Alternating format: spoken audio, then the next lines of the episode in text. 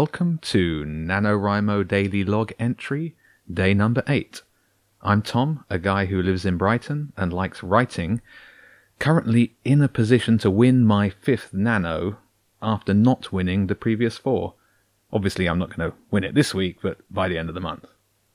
After a full week of normal life plus NaNoWriMo, I'm pretty tired, but if I can get through the second week, then I'll be doing something right.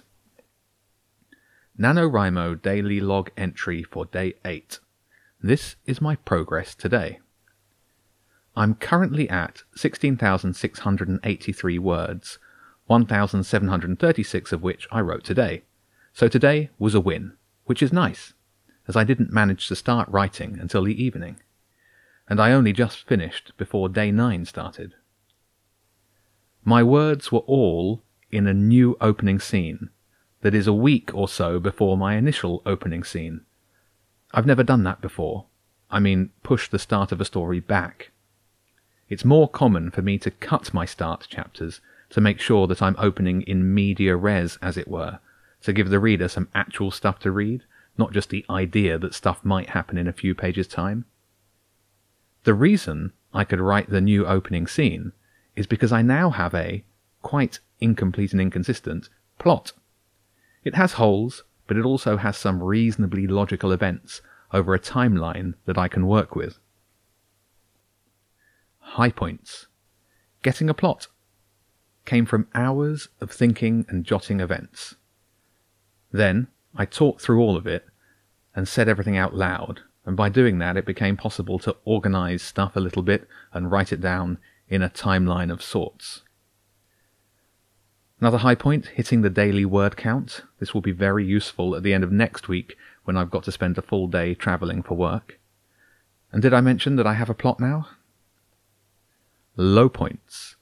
No sprints, which meant hitting my word count was much slower. But at least the words will need less editing later.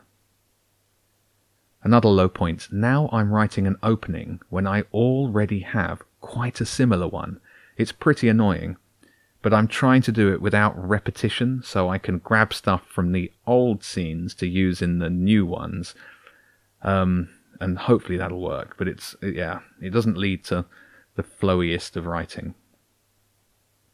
An excerpt from today's new opening chapter, which um, might push my boundaries for content in a middle grade book. Um, yeah. I don't think she'll change her mind, Jenny said, but I have another idea. Jenny had three older sisters. It turned out that one of them, the eighteen-year-old, was in town already, meeting friends. Annabelle's in a pub, drinking probably, Jenny said. I'm sure she'll be happy to help with this.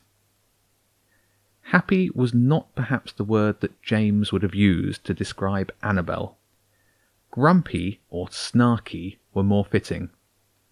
But Jenny's sister did buy the tickets. Even better, they all had their bus passes on them, so they got a residence discount.